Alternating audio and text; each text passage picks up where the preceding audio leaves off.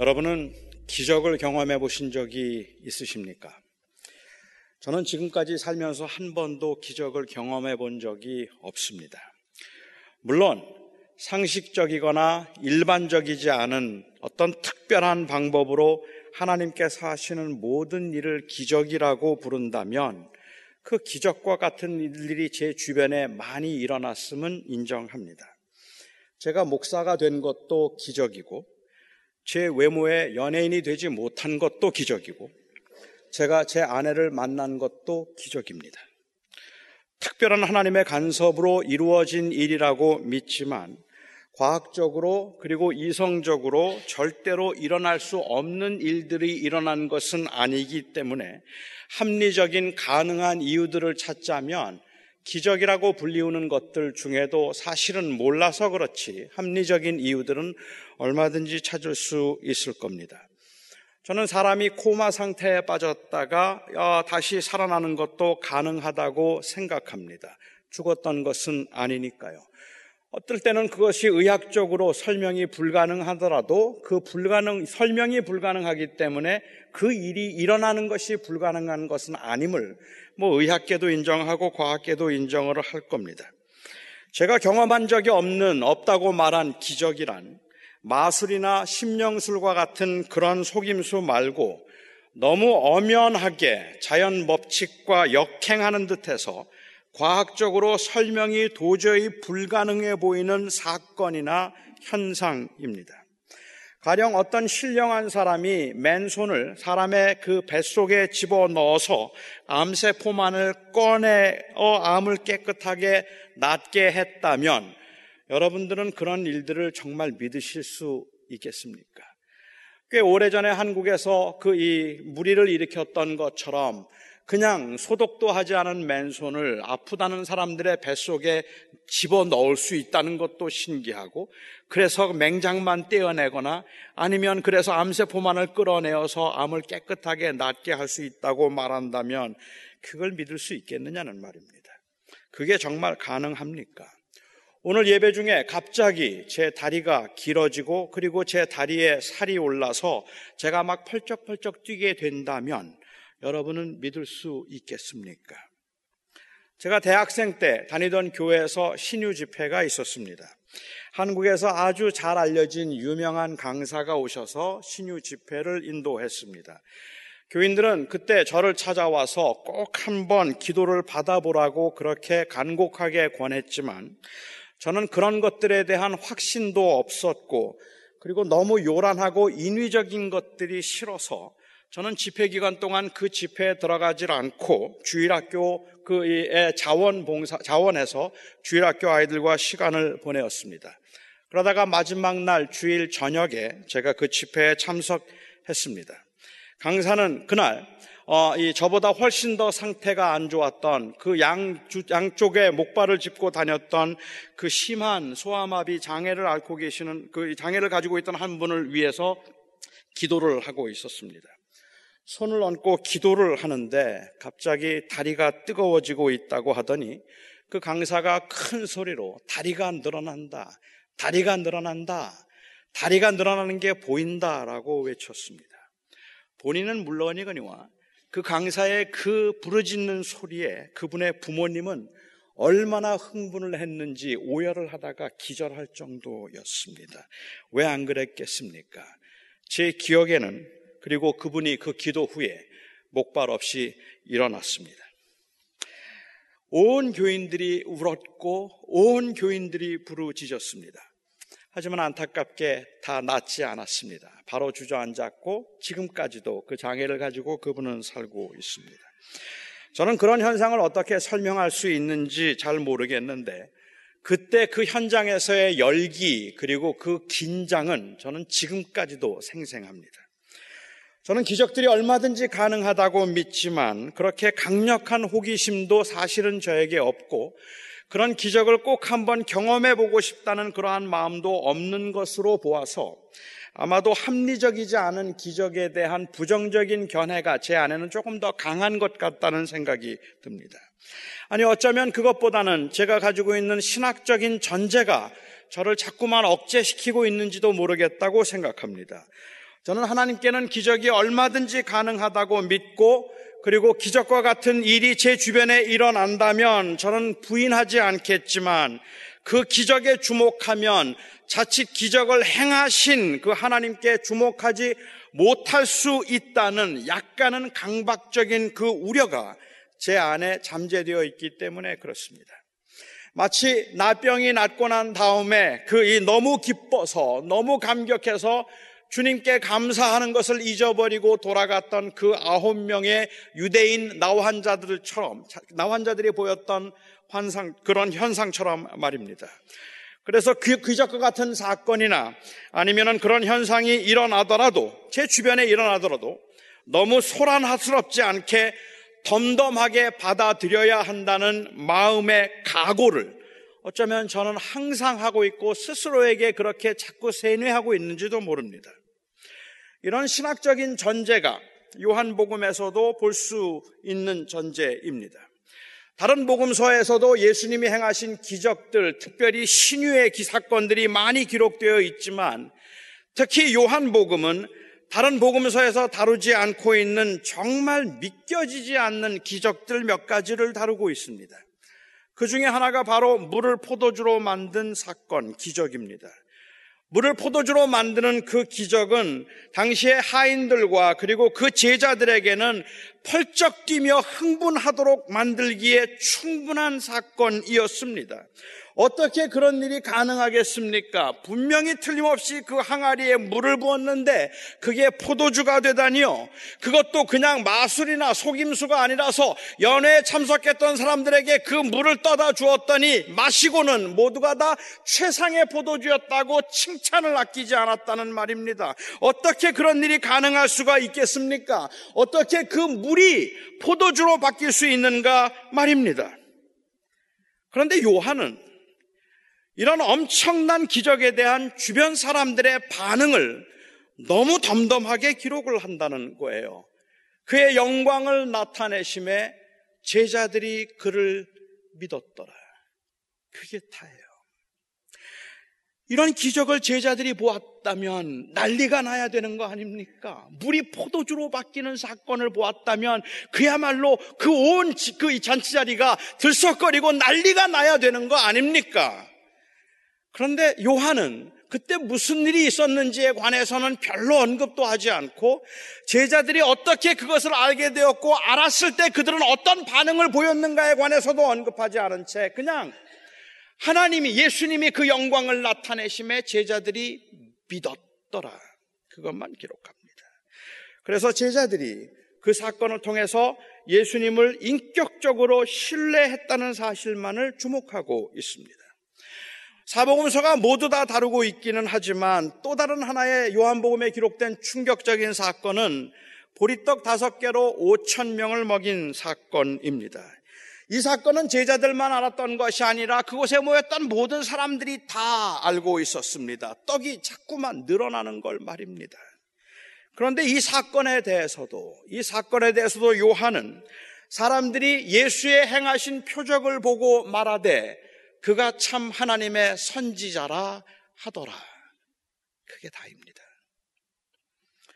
떡이 쪼갤수록 많아져서 다섯 개로 시작한 그 떡을 오천 명이 배불리 먹었는데 그리고 나서 남은 것이 열두 광주리가 되어서 처음 시작할 때 다섯 개로 시작한 게 나중에 열두 광주리가 되는 것이 어떻게 가능하냐는 말입니다. 아니 다섯 개를 가지고 보리떡 다섯 개로 오천 명을 먹였다고 기록되어 있다면 그거는 제가 이해하겠어요.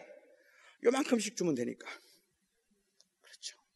그런데 다 주고 배불리 먹고 5천 명이 그 12광주리가 남았다면 그 처음 있던 것보다 나중 것이 더 많아지는 게 과학적으로 가능하냐는 말입니다. 이건 자연 법칙에 어긋나는 일이에요. 이런 기적을 보면서 온 유대 땅이 흥분하지 않은 게 이상할 정도입니다. 더욱이 이 일을 현장에서 목격한 사람들은 단순히 열두 제자가 아니라 수만 명이었어요. 그, 그 음식을 먹고 그리고 그 떡을 먹은 사람이 장정만, 남자만 5천 명이었으니까 거기에 모였던 여자들 그리고 거기에 모였던 아이들까지 포함한다면 수만 명의 사람들이 이 기적을 목격했고 그 기적 현장에서 체험했던 사람들이라는 말입니다. 물론 오병이어의 이 기적 사건 이후에 요한복음은 적어도 이 사람들이 너무 흥분해서 예수님을 왕으로 삼으려고 했던 그러한 그 기록은 있습니다. 하지만 이들이 예수님을 왕으로 삼으려고 했던 것도 자기들의 그 먹고 배불렀기 때문이라고 주님께서 말씀하신 것처럼 자기들의 욕심을 채우기 위해서 필요를 채우기 위해서 예수님을 왕으로 삼으려고 했던 것이고 예수가 그들이 원하는 대로 왕이 되기를 거부하셨을 때 그들은 모두 다 예수님을 떠나버렸습니다. 그 기적을 보고도 말입니다. 아니, 그 기적을 보고도 말입니다. 모두가 다 예수님을 떠나버렸다는 말입니다. 여러분은 정말 이런 기적들이 믿어지십니까? 물이 포도주가 되고 보리떡 다섯 개로 오천 명을 먹이고도 열두 광주리가 남을 수 있는 그런 기적이 믿어진다면 그것을 본 사람들이야 보았으니까 믿겠지만 보지도 않고 믿는 여러분들, 이해도 하지 못하면서 믿고 있는 여러분들 정말 대단하다는 생각 들지 않습니까? 어떻게 그게 믿어지세요? 그런데 제가 이해하기에는 오늘 이 사, 오늘 본문의 사건은 그 어떤 기적 사건보다 더 황당합니다. 요한만 기록하고 있는 이 나사로의 죽었다 살아나는 이 사건은 정말로 황당하기 이를 데 없어요. 예수님께서 사랑하시던 사람 나사로가 죽었습니다. 나사로가 오빠였는지 아니면 남동생이었는지는 우리가 정확하게 알 수가 없지만 그냥 한글 성경대로 오빠였다고 가정하도록 하겠습니다. 나사로의 누이들은 예수님이 행하시는 기적들을 보았고 그리고 예수님의 말씀을 믿었기 때문에 나사로가 아프자마자 바로 예수님에게 사람을 보내었습니다. 어떤 의사보다 주님을 더 믿고 신뢰할 수 있었기 때문에 그렇습니다. 주님만 오신다면 주님은 이 문제를 해결해 주실 수 있다고 그들은 믿었기 때문에 그렇습니다. 하지만 너무 늦었습니다. 그들이 보냈던 사람이 예수님에게 도착하기도 전에 나사로는 죽었습니다. 갑작스러운 죽음은 가족들을 훨씬 더 힘들게 만드는 법입니다. 주님이 함께 계셨더라면 혹지, 혹 죽지 않을 수도 있었겠지만 주님께서 거기에 함께 계시지 않으니 나사로를 살릴 길이 없었습니다. 슬픔 가운데 힘들게 장례식을 치르고 나사로의 시체를 무덤에 두었습니다. 하나님의 능력을 믿고 그리고 하나님의 사랑하심을 알지만 어쩌면 그래서 믿음으로 살아가는 사람들이 가장 힘든 것은 영국의 설교자였던 알렉산더 맥클레런이 얘기한 바로 이 delayed love입니다. 지체된 사랑이죠. 지체된 사랑은 그만큼 더 큰 상처와 더 큰 아픔을 줄 수 있기 때문에 그렇습니다. 하나님이 틀림없이 우리를 사랑하신다고 그렇게 누누이 말씀하고 계시는데도 하나님은 전능하신 하나님이시고 하나님은 우리를 돕고 보호할 수 있는 분이라고 그렇게 말하면서도 그리고 그 하나님을 그렇게 신뢰하라고 말하면서도 정작 어려움이 있을 때 힘든 일이 있을 때 도움이 즉각적으로 임하지 않으면 그 하나님 앞에서 우리는 훨씬 더 힘들어지는 법이니까요. 악인의 형통은 이제 그만 멈추었으면 좋겠는데 날이 갈수록 승승장구하도록 허용하시는 하나님. 이번에 한 번만 도와주시면 살겠는데 사랑한다, 사랑한다 말씀하시면서도 그 위기의 순간에 침묵하고 계시는 그 하나님. 그 하나님 앞에서 정말 많은 믿음의 사람들이 통곡을 하며 언제까지입니까를 울부짖어야 하지 않았습니까? 뭐 사람은 다 누구나 어차피 그래도 그렇게 죽는 거니까 죽음 앞에서 주님을 원망할 일은 아닙니다. 특히 사람들이 예수를 죽이려고 하는, 죽이려고 하는 너무 위험한 상황에서 예수님께서는 피해서 피난을, 피신을 하신 것을 알고 있었던 마르다와 마리아의 입장에서는 주님께서 더디 오신다고 주님을 원망하기에는 주님을 너무 사랑하고 주님의 신변을 너무 아꼈습니다. 다 끝났는데 주님을 더 찾을 수도 없었고 주님을 배려해서라도 주님을 초조하게 아니 주님을 기다릴 수도 없던 상황에서 다 끝났는데 주님이 오셨습니다. 이제 아무런 희망이 없다 싶은데 오라비를 무덤에 넣어둔 지 나흘이 지났을 때 주님이 오셨습니다. 하지만 너무 늦었습니다. 마르다는 너무 슬퍼서 예수님께 말합니다. 주님이 여기에 계셨더라면 내 오라버니가 죽지 아니하였겠나이다. 저는 이 말이 마르다가 할 수 있는 최고의 신앙의 고백이라고 저는 그렇게 생각합니다. 주님만 계셨더라면 살아날 수 있었을 텐데 주님이 계시지 않아서 내 오라비가 죽었습니다. 주님의 부재 현실이 안타깝기는 했지만 그래도 여전히 주님을 신뢰하고 있는 고백이기 때문에 귀하고 아름답다는 말입니다. 주님만 계셨더라면 괜찮았을 텐데 주님이 계시지 않아서 우리 오라비가 죽었습니다라는 말은 주님은 역시 능력의 하나님이시고 주님이 함께 하시면 내 모든 고난과 아픔을 해결해 주실 수 있는 분이라는 믿음의 고백이기 때문에 그렇습니다. 그런데 이제 주님이 오셨어요. 주님은 그 슬픔 가운데 그 사랑하는 자매들을 위로해 주실 수 있을 겁니다. 주님의 그 따뜻한 말씀 한마디로도 상심한 자매들에게 용기와 그리고 새로운 소망을 주실 수 있을 겁니다. 그래서 마르다는 이렇게 말합니다. 그러나 이제라도, 오라비는 이미 죽었지만, 이제라도 주께서 무엇이든지 하나님께 구하는 것을 하나님이 주실 줄로 압니다. 이것은 무덤에 장사한 지 나흘 된 나사로를 살려주실 수 있다는 믿음의 고백이나 아니면 주님께서 이 죽은 나사로를 좀 살려달라는 무모한 요구가 아닐 겁니다.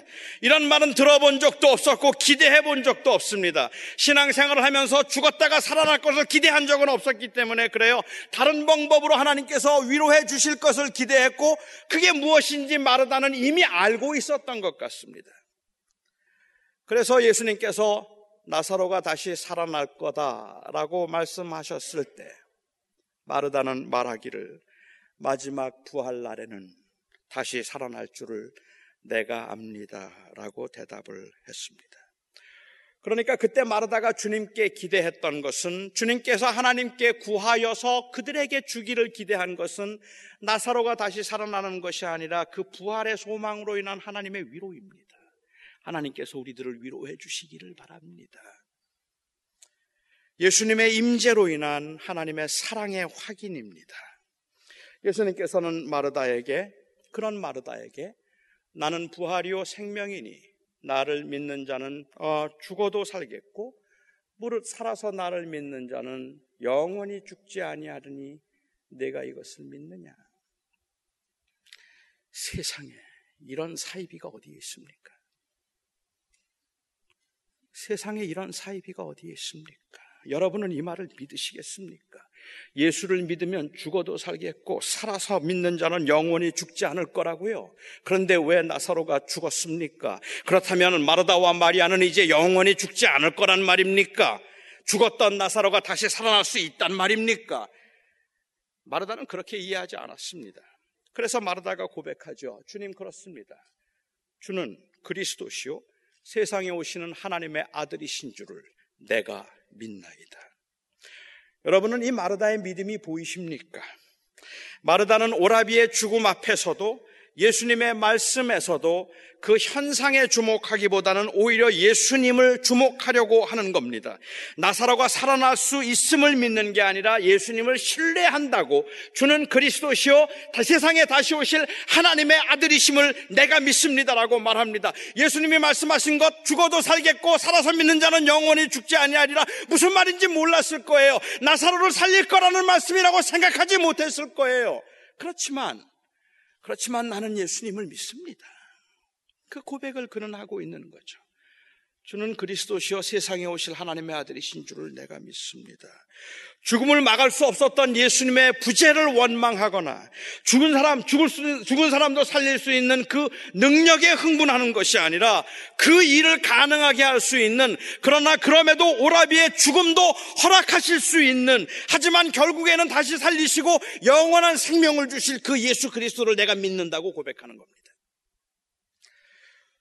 죽은 지 나흘이 되어서 냄새가 나기 시작하는 무덤 앞에서 예수님은 큰 소리로 부르셨습니다. 나사로야, 나사로야, 이제 나오라. 그리고 죽은 지 나흘 되었던 나사로가 헝겊으로 온몸이 칭칭 감긴 채 걸어서 나왔습니다. 다시 여쭙습니다. 여러분은 이것을 정말 믿을 수 있습니까? 이게 믿어지십니까? 한번 상상해 보시기 바랍니다. 어떻게 죽어서 이미 부패하기 시작했을 몸이 스스로 걸어서 무덤 밖으로 나올 수 있단 말입니까? 아니, 정말 그런 일이 가능하다면 그 앞에 무릎을 꿇지 않을 사람이 어디에 있단 말입니까? 하지만 우리가 아는 것처럼 요한복음에 의하면 적어도 예수님께서 십자가에 못 박혀 죽, 죽게 되었던 그 물리적인 이유 중에 하나가 바로 나사로가 다시 살아난 사건이었습니다. 나사로가 다시 살아났기 때문에 그것을 많은 유대인들은 보았기 때문에 유도, 유대 지도자들은 죽은 자를 살리실 수 있는 이 능력과 부활의 영광에 굴복하기보다는 오히려 그래서 흔들릴 수 있는 민심과 그리고 권력 축의 이동이 두려워서 나사로까지 죽여버리기로 계획을 세웠습니다. 예수님과 나사로를 함께 죽여야 되겠구나라는 생각을 그들은 했어요. 저는 어떻게 이렇게 사람이 죽었다 살아나는 것이 가능한지도 모르겠지만 정말 그런 일이 있었다면 그런데도 어떻게 믿지 않을 수 있었는지 저는 그것도 이해가 되지 않습니다. 솔직히 저는 제가 직접 목격하지 않아서인지는 몰라도 이런 일들이 안 믿어지는 것은 아닌데 충분히 설명하고 이해할 수 있을 만큼 실감이 나지는 않습니다. 믿을 수 없는 사건인데 설명할 수 없음에도 불구하고 그래도 나는 나사로가 살아났다고 믿는다고 말하는 것은 그 경이로운 현상에 대한 이해 때문이 아니라 그 일을 가능하게 할 수 있는 예수님에 대한 신뢰와 확신 때문입니다.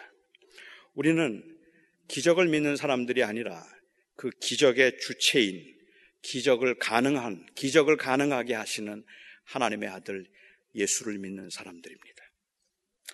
요한복음이 의도하는 바로, 바는 바로 이것이었다고 저는 확신합니다.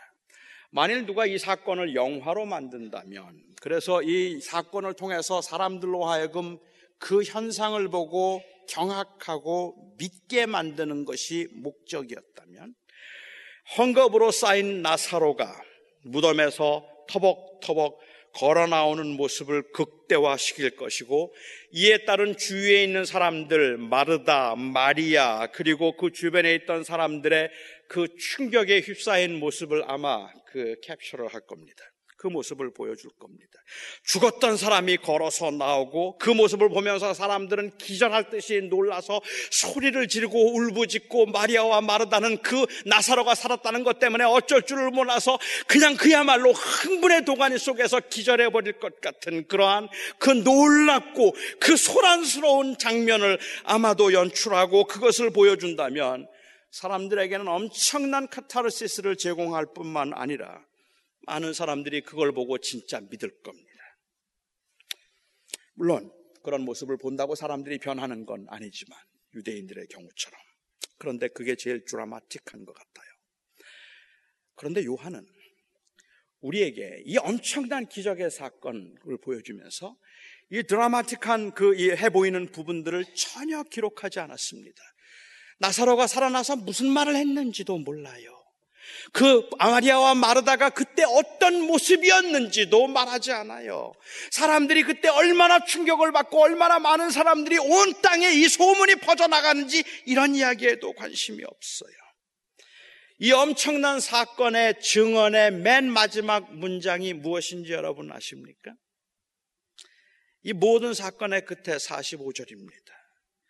마리아에게 와서 예수님께서 하신 일을 본 많은 유대인이 그를 믿었더라. 그게 다입니다. 그를 믿었더라. 요한복음에서 기적을 기록하고 난 후에 너무 쉽게 볼 수 있는 아주 흔히 볼 수 있는 너무 무덤덤한 기록입니다. 많은 사람들이 제자들이 예수를 믿었다. 기록의 한계라고 볼 수도 있겠지만 저는 의도된 것이었다고 생각합니다. 기적이 아닌 예수에게 초점을 맞추기 위해서입니다. 기적 때문에 예수를 믿는 게 아니라 예수를 믿기 때문에 기적이 믿어지는 거잖아요.